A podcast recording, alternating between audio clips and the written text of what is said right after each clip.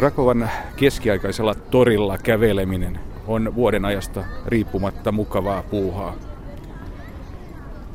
Se on sitä nytkin, kun syksy vaihtuu talveksi.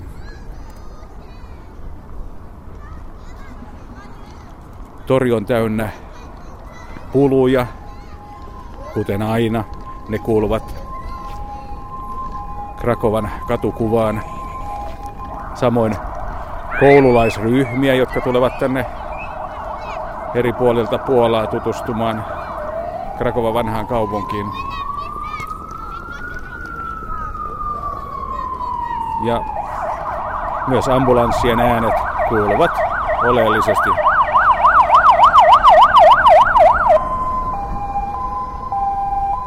suurkaupungin elämään.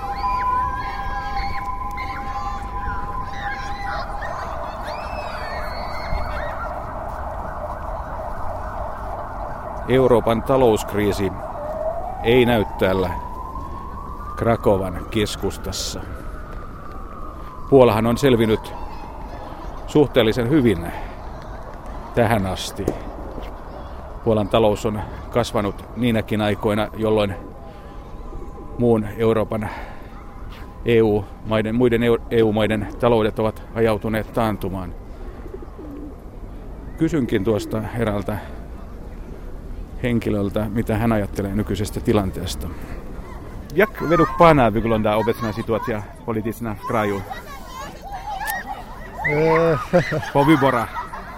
No niby jest stabilnie w tej chwili, e, bo mm, e, partia Tuska.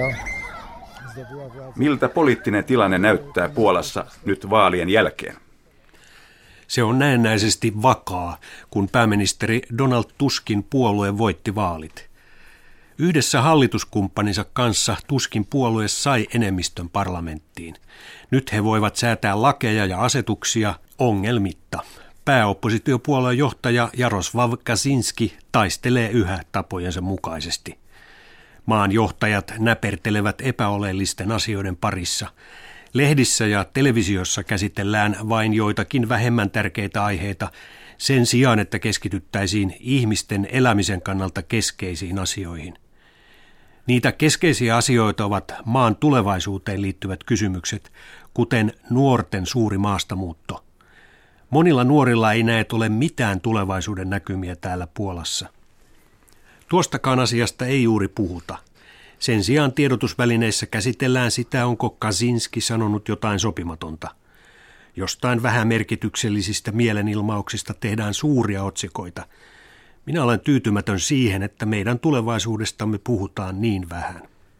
Miltä tiedotusvälineiden tilanne näyttää Puolassa? Ovatko maan tiedotusvälineet vapaita? Wydaje się, że tak. Są media, które e, oczywiście są, znaczy z tego co wiem, większość mediów należy do e, obcego kapitału. Zwykle są to niemiecki kapitał. Minusta tuntuu, että ne ovat. Sikäli kuin tiedän, suurin osa tiedotusvälineistä on ulkomaalaisomistuksessa. Yleisesti ottaen omistajat ovat saksalaisia, mutta olemassa on myös niitä lehden kustantajia, kuten esimerkiksi NIE, jotka puhuvat kaikista vallanpitäjien kannalta epämukavistakin asioista. Jokainen voi halutessaan lukea kriittisiä arvioita. Minusta lehdistö on vapaa. Entäpä valtion televisio? Telewizja państwowa no, jest, jak to mówią, piąta władza. Więc mimo, że sprawia wrażenia wolnej, no na pewno... Valtion televisio on viides valtiomahti. Vaikka se vaikuttaa vapaalta, se on varmasti vallanpitäjien kontrolloima. Siitä ei ole epäilystäkään. Me emme sitä huomaa, mutta aivan varmasti asia on juuri niin. Kuka Puolassa rahoittaa julkisen television toimintaa? Jest abonament miesięczny tak zwany, który jest obywatel zmuszony płacić, ale zdecydowana większość ludzi nie płaci tego abonamentu. Olemassa on kuukausittain maksettava TV-lupa, eli kansalaiset joutuvat maksamaan, mutta suurin osa ihmisistä ei maksa sitä. Kansallinen TV- ja radioneuvosto painostaa hallitusta koko ajan, jotta se loisi sellaiset asetukset ja lait, joiden avulla kansalaisen olisi pakko maksaa TV-lupansa – Minun tietojeni mukaan vain noin 40 prosenttia kansalaisista maksaa TV-lupamaksunsa. Niin harvat? Niin harvat. Eikö kukaan valvo lupamaksuja? Nie ma, nie ma takich środków, które pozwoliłyby na ścisłą kontrolę tego. Tusk przychodząc do władzy sam stwierdził, że... Ei ole mitään keinoja, joilla voitaisiin tarkkaan valvoa asiaa. Jopa pääministeri Donald Tusk sanoi valtaan tullessaan neljä vuotta sitten, ettei meidän tule maksaa TV-lupaa. Niin, tilanne on nyt sellainen, niin monet ihmiset ovat sen sisäistäneet. On niitä ihmisiä, jotka maksavat TV-lupansa, koska he pelkäävät sitä, että joku saattaa valvoa asiaa. Mutta tosiasiassa kukaan ei valvo sitä, eli ei ole syytä, miksi tuollaisen maksun maksaisi. Mitä tuollainen TV-lupa maksaa vuodessa? Nie są to duże kwoty. Rocznie podejrzewam, że ja też nie płacę, więc nie wiem. Kyse ei ole suurista summista. niin vuodessa. Luulen, että se on, minäkään en maksa sitä, joten en tiedä, mutta arvelen, että se on noin 25 euroa. Mutta teillä on kuitenkin televisio. En myönnä enkä kiellä. Paidoli, paidoli. No paidoli, paidoli, Krakovan iltapäivä hämärtää. Olen menossa Tykotnik Povshechni lehteen tapaamaan lehden päätoimittajaa. Lehti on ilmestynyt vuodesta 1945 lähtien. Se on uskonnollis-yhteiskunnallinen lehti. Ainoastaan vuosien 1953-56 välisenä aikana lehtää ei julkaistu lehden kieltäydyttyä julkaisemasta Stalinia ylistävää kuolinilmoitusta. Päätoimittaja Piotr Muharski, Tykotnik Povsehni, eli yleinen viikkolehti, on lähestulkoon instituutio – Kai niin voidaan sanoa.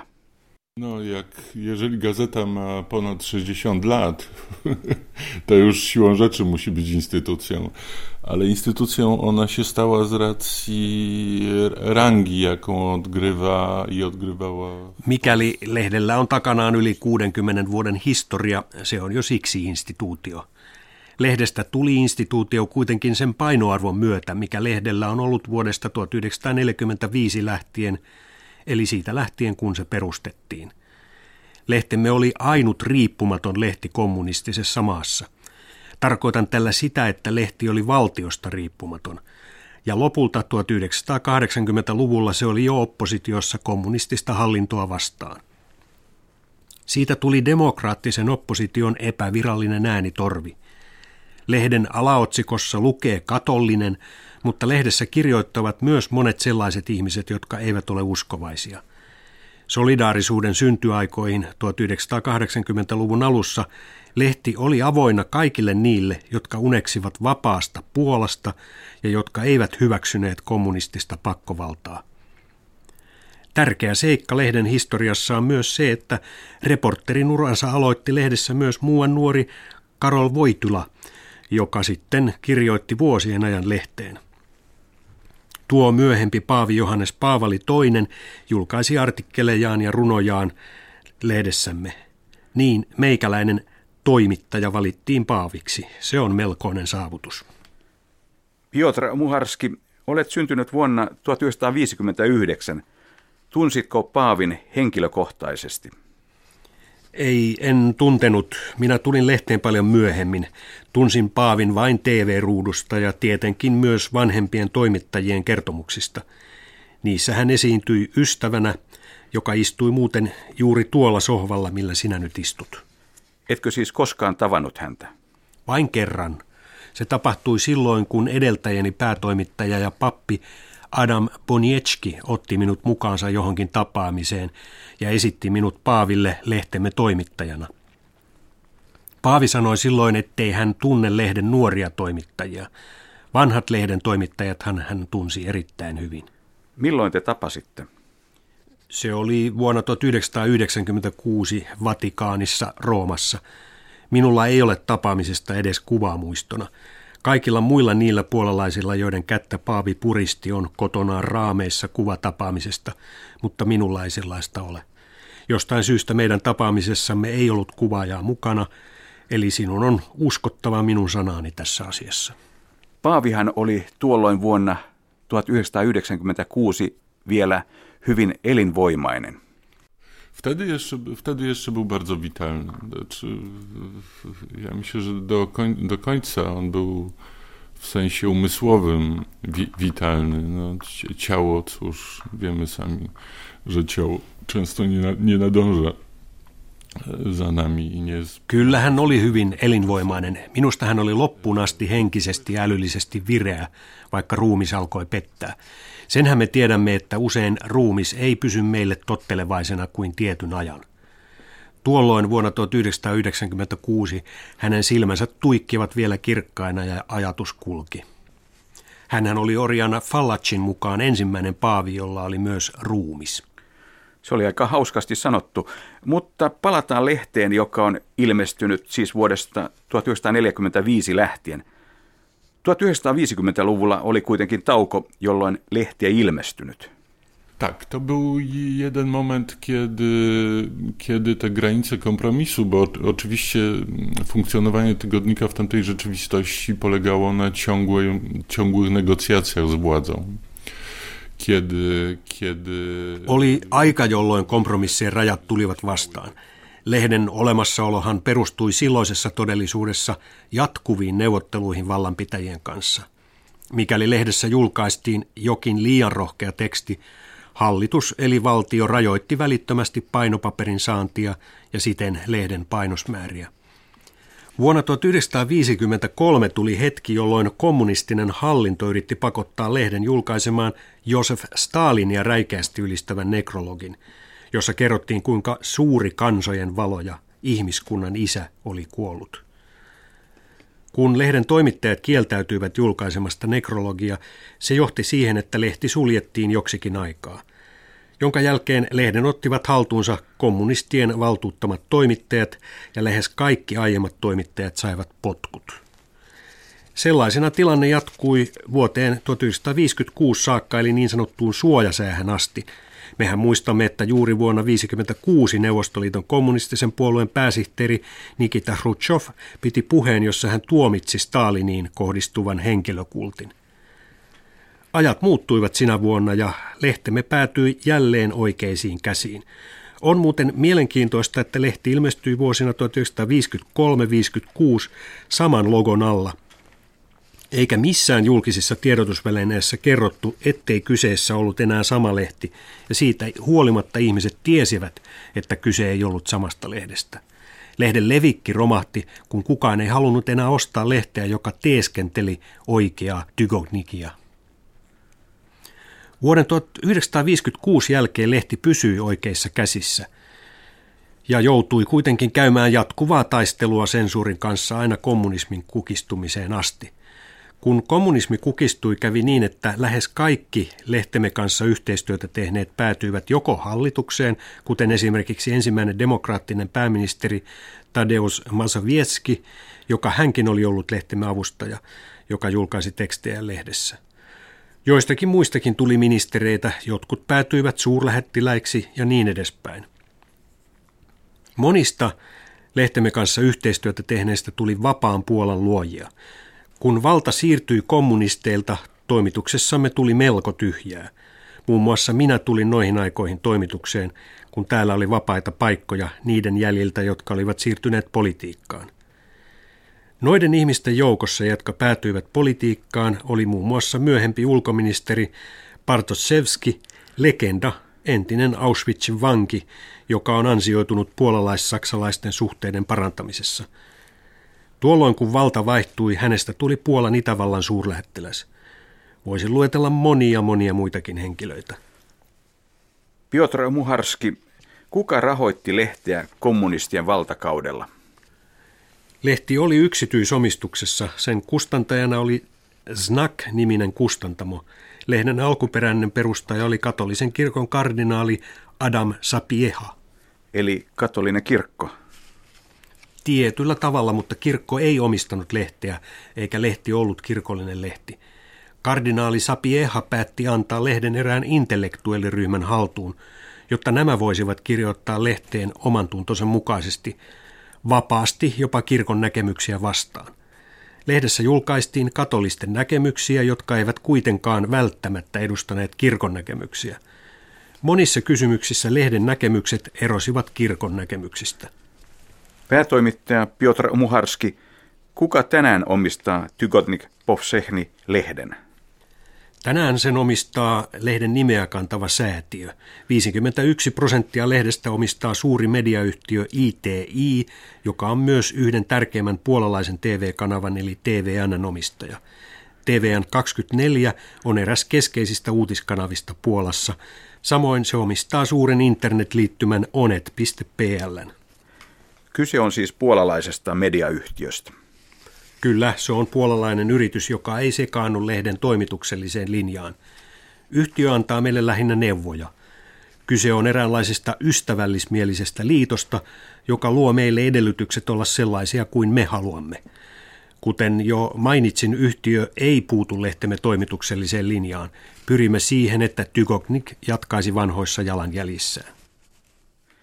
Mikä on tällä hetkellä lehden painosmäärä? 25 tysięcy w tej chwili.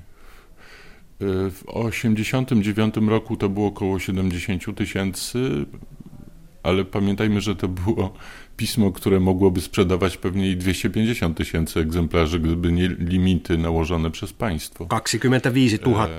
Vuonna 1989 lehden painosmäärä oli noin 70 000, mutta on syytä muistaa, että lehteä olisi varmasti myyty silloin jopa 250 000 kappaletta, mikäli valtio ei olisi rajoittanut sen levikkiä. Lehdellähän ei ollut Puolassa minkäänlaista kilpailijaa. Meinasin sanoa, ettei sillä ollut kilpailijaa markkinoilla, mutta reaalisessa sosialismissa ei ollut vapaata markkinataloutta. Kun sellainen sitten syntyi, lehdelle ilmestyi tietysti myös kilpailijoita. Nythän kaikki lehdet Puolassa ovat riippumattomia ja vapaita. Siksi Tygoknik on nyt enää yksi muiden joukossa. Kuinka monta työntekijää lehdellä on? Pysyviä työntekijöitä on noin 25. Sen lisäksi lehdellä on erittäin monia yhteistyöntekijöitä, sellaisia, joilla ei ole välttämättä sopimuksia, mutta jotka kirjoittavat enemmän tai vähemmän säännöllisesti lehteen. Puhuit tiedotusvälineiden vapaudesta. Piotr Muharski, oletko sitä mieltä, että Puolassa on tällä sektorilla täydellinen vapaus? Minusta kyse on yksi demokratian laadun tärkeimmistä mittareista. Vaikka kuinka haukkuisimme puolalaista politiikkaa, kuten puolalaiset todella mielellään tekevät, on myönnettävä, että neljäs valtiomahti eli tiedotusvälineet ovat vapaita. Se on erittäin tärkeä asia. Poliitikkojen asema riippuu tiedotusvälineistä eikä päinvastoin, kuten tilanne oli ennen vuotta 1989. Siinä mielessä Puola on vapaa maa. Joitakin aikoja sitten meksikolaiset toimittajat kysyivät minulta, onko Puolassa demokratia. Vastasin heille, että tiedotusvälineet ovat Puolassa vapaita. He vastasivat, aha, Puola on siis demokraattinen maa. Onko Puolan valtion televisio, TVP, myös puolueeton? To zależy, to jest wolna telewizja oczywiście, ale na skutek konstrukcji prawnych ona jest uzależniona od polityków którzy są przekonani oczywiście, że, że telewizja publiczna jest głównym, jednym z głównych kluczy do... Se vähän riippuu. Televisio on tietenkin vapaa, mutta sen oikeudellisista rakenteista johtuen se on poliitikoista riippuvainen. Poliitikot taas ovat vakuuttuneita siitä, että julkinen televisio on yksi keskeisistä tekijöistä äänestäjien kalastelussa ja suosion hankkimisessa – Niinpä poliittisista voimasuhteista riippuen televisiossa kaikki muuttuu, kun valta vaihtuu. Joskus televisio kääntyy vähän oikealle, joskus siitä tulee liberaalimpi ja joskus se taas kääntyy vähän enemmän vasemmalle. En silti sanoisi, että se ei ole vapaa. Television linja ja näkemykset kyllä muuttuvat poliittisten voimasuhteiden mukana, eli se muuttuu kriittisemmäksi joko oikeistoa tai vasemmistoa kohtaan. Se riippuu siitä, millaisia johtajia ja toimittajia kulloinenkin hallinto istuttaa televisioon. En silti sano, että televisio ei ole vapaa. Sillä on vain ajoittain joko vähän sokeampi oikea tai vasen silmä, noin kuvainnollisesti sanottuna. Piotr Muharski, tiedätkö, miten paljon TV-lupa maksaa? En tiedä, koska minulla ei ole televisiota. Tänä internetin aikana olen lopettanut TVn katselun. Tulin siihen tulokseen, että voin elää ilman sitä, eli elän onnellisena ilman televisiota. Niin televisio kuin painetut lehdetkin elävät nyt internetin aikana vaikeita aikoja. Olen kuullut televisiossa työskenteleviltä kavereiltani, että myös heille internet on kova kilpailija, koska kaikki uutiset, joita he voisivat käyttää ohjelmissaan, löytyvät jo aiemmin internetistä. Miten johtamasi lehti Tygotnik Povsehni elää internetissä? Kiitos siitä, että olemme internetissä, kuuluu paljolti omistajillemme, jotka omistavat myös suurimman jo aiemmin mainitsemani onet.pl internetliittymän, jossa on usein meidän juttujamme. Meillä on siellä kuukausittain useampia satoja tuhansia nettilukijoita. Meillä on tietenkin myös omat internetsivumme, joita kuitenkin luetaan vähemmän kuin onet.pln sivuilla olevia juttujamme. Julkaisemme internetsivuillamme koko lehden, kun sen paperiversion ilmestymisestä on kulunut viikko. Meillä on muuten Facebookissa noin 20 000 fania. Palataan hetkeksi televisioon. On paljon puolalaisia, jotka ovat sitä mieltä, ettei televisiolupaa kannata maksaa. Podobno ściągalność w Polsce abonamentu za telewizję jest na poziomie 1 trzeciej. Ale to się chyba wiąże mm, też jakby właśnie z tym, co mówiłem, czyli o tej polityzacji telewizji publicznej. Tietääkseni Puolassa noin kolmannes ihmisistä maksaa TV-lupansa, mutta se ehkä johtuu juuri aiemmin puhumastani, eli television politisoitumisesta ja siitä, että televisio on todella kaupallistunut kaupallisten kanavien kanssa kilpaillessaan. Valtiollinen televisio on muuttunut yhä enemmän kaupallisten kanavien kaltaiseksi, eikä se enää juurikaan eroa niistä. Siksi ihmiset ovat sitä mieltä, ettei heillä ole syytä maksaa lupamaksuja. Niin, Puolan valtiollisessa televisiossa on myös mainoksia. Televisiossa on myös mainoksia, mutta siinä on kuitenkin ero, ettei mainoksilla pätkitä esimerkiksi elokuvia eikä keskusteluohjelmia – Siinä onkin valtiollisen television suurin etu suhteessa kaupallisiin kanaviin. En voi sietää sitä, että mainokset katkaisevat elokuvien katsomisen. Piotr Muharski, miten arvioit Puolan tämänhetkistä yleistä poliittista tilannetta? Minusta tuntui vaalien jälkeen, että tilanne on vakaampi ja toivon, että se jatkuukin sellaisena. Ensimmäistä kertaa Puolan historiassa puolalaiset valitsivat vaaleissa uudelleen sen hallituksen, joka oli hallinnut. Aina aiemmin vaaleissa on vaihtunut niin pääministeri kuin hallituskin. Niin on aina käynyt. Nyt kävi ilmi, että päähallituspuolue Kansalaisfoorumi antaa kansalaisille monista varauksista huolimatta sellaisen turvallisuuden tunteen, että puolue valittiin toistamiseen johtamaan maata. Mutta vaalivilkkaus jäi taas hyvin alhaiseksi, eli hieman alle 50 prosenttiin. Puolassa äänestysvilkkaus on aina tuota tasoa. Sille minä en voi mitään. Se on arvoitus. Vilkkaus on ollut tuota tasoa paitsi vuoden 1989 vaaleissa, jolloin... Se oli 63 prosenttia. Niin, 63 prosenttia. Nyt se on jatkuvasti alle 50. Minusta tärkeämpää on kuitenkin tunne poliittisen vakauden lisääntymisestä. Puolalaiset ajattelevat yhä, että Puola on vihreä saari kriisin keskellä. Puolalaiset kehuskelevat sillä, että Puola on se maa, jossa talous kasvaa koko ajan ja sillä, että kun muu Eurooppa ajautui taantumaan, Puolalla ei käynyt niin, mutta on avoin kysymys, miten nyt hallituksemme ja Puola onnistuu välttämään tämän kriisin.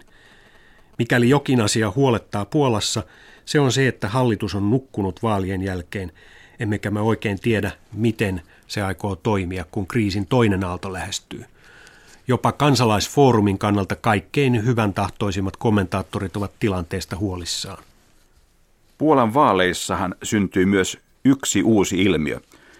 Se on entisen kansalaisfoorumin kansanedustajan ja monista tempauksistaan tunnetun Janus Palikotin nimeä kantava Palikotin liike. Se sai vaaleissa peräti 10 prosenttia annetuista äänistä. Piotr Muharski, mitä sinä ajattelet Palikotin liikkeestä? Po raz pierwszy pojawiła się na polskiej scenie politycznej partia, która jest przede wszystkim antyklerykalna. Jak wiadomo, Polska jest krajem w większości katolickim. 90% społeczeństwa przyznaje się do tego, że są katolikami. I nagle pojawił się ktoś, kto zagospodarował głosy głównie młodych ludzi. Ensimmäistä kertaa Puolan poliittiselle kentälle ilmestyi puolue, joka on ennen muuta katolisen kirkon vastainen liike. Kuten hyvin tiedetään, Puola on varsin katolinen maa. Noin 90 prosenttia puolalaisista tunnustaa olevansa katolisia. Ja nyt ilmaantui liike, joka antoi kanavan niille ennen muuta nuorille ihmisille, jotka suhtautuvat kirkkoon vihamielisesti. Nyt vaaliuurnilla kävi ensimmäistä kertaa sukupolvi, jolla uskonto on ollut kouluissa pakollisena oppiaineena. Me täällä lehdessä olemmekin miettineet, mitä noilla koulujen uskontotunneilla oikein tapahtuu, kun nuo ihmiset myöhemmin äänestävät kirkkoa vastaan. Kyse on mielenkiintoisesta ilmiöstä ja siinä näkyy myös siirtymää vasemmalle. Tähän asti puolalainen vasemmisto on ollut postkommunistinen, eli sen johtajat ovat koostuneet enimmäkseen niistä ekskommunisteista, jotka sopeutuivat demokraattisiin olosuhteisiin. Nyt on ilmaantunut uusi vasemmisto, joka muotoilee omat valtion maallisuutta koskevat näkemyksensä paljon voimakkaammin ja kärkevämmin. En kuitenkaan osaa sanoa, mikä tulee olemaan tuon liikkeen pitkäaikaisempi vaikutus. Tuo liikehän on kokoontunut yhden henkilön eli Janus Palikotin ympärille. Kyseessä taitaa muuten olla ainut puolue Euroopassa, joka on nimetty johtajansa nimen mukaan.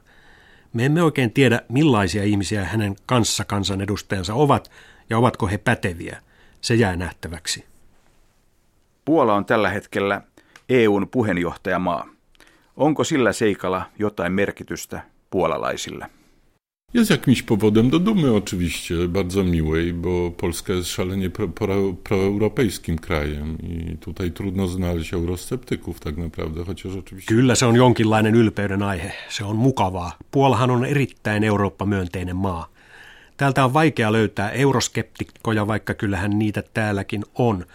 Puolalaiset ovat pikemminkin innostuneita EUsta. Ja vaikka kyse onkin vain symbolisesta johtajuudesta, se on siitä huolimatta puolalaisille merkittävä asia. Eihän puheenjohtajuudella ole ollut Lissabonin sopimuksen jälkeen suurtakaan merkitystä. Ei meillä ole sen suhteen mitään harhaluuloja. Emme me siis kuvittele täällä, että me nyt päätämme Euroopan kohtalosta. Siitä päättävät ennemminkin Angela Merkel ja Nicolas Sarkozy.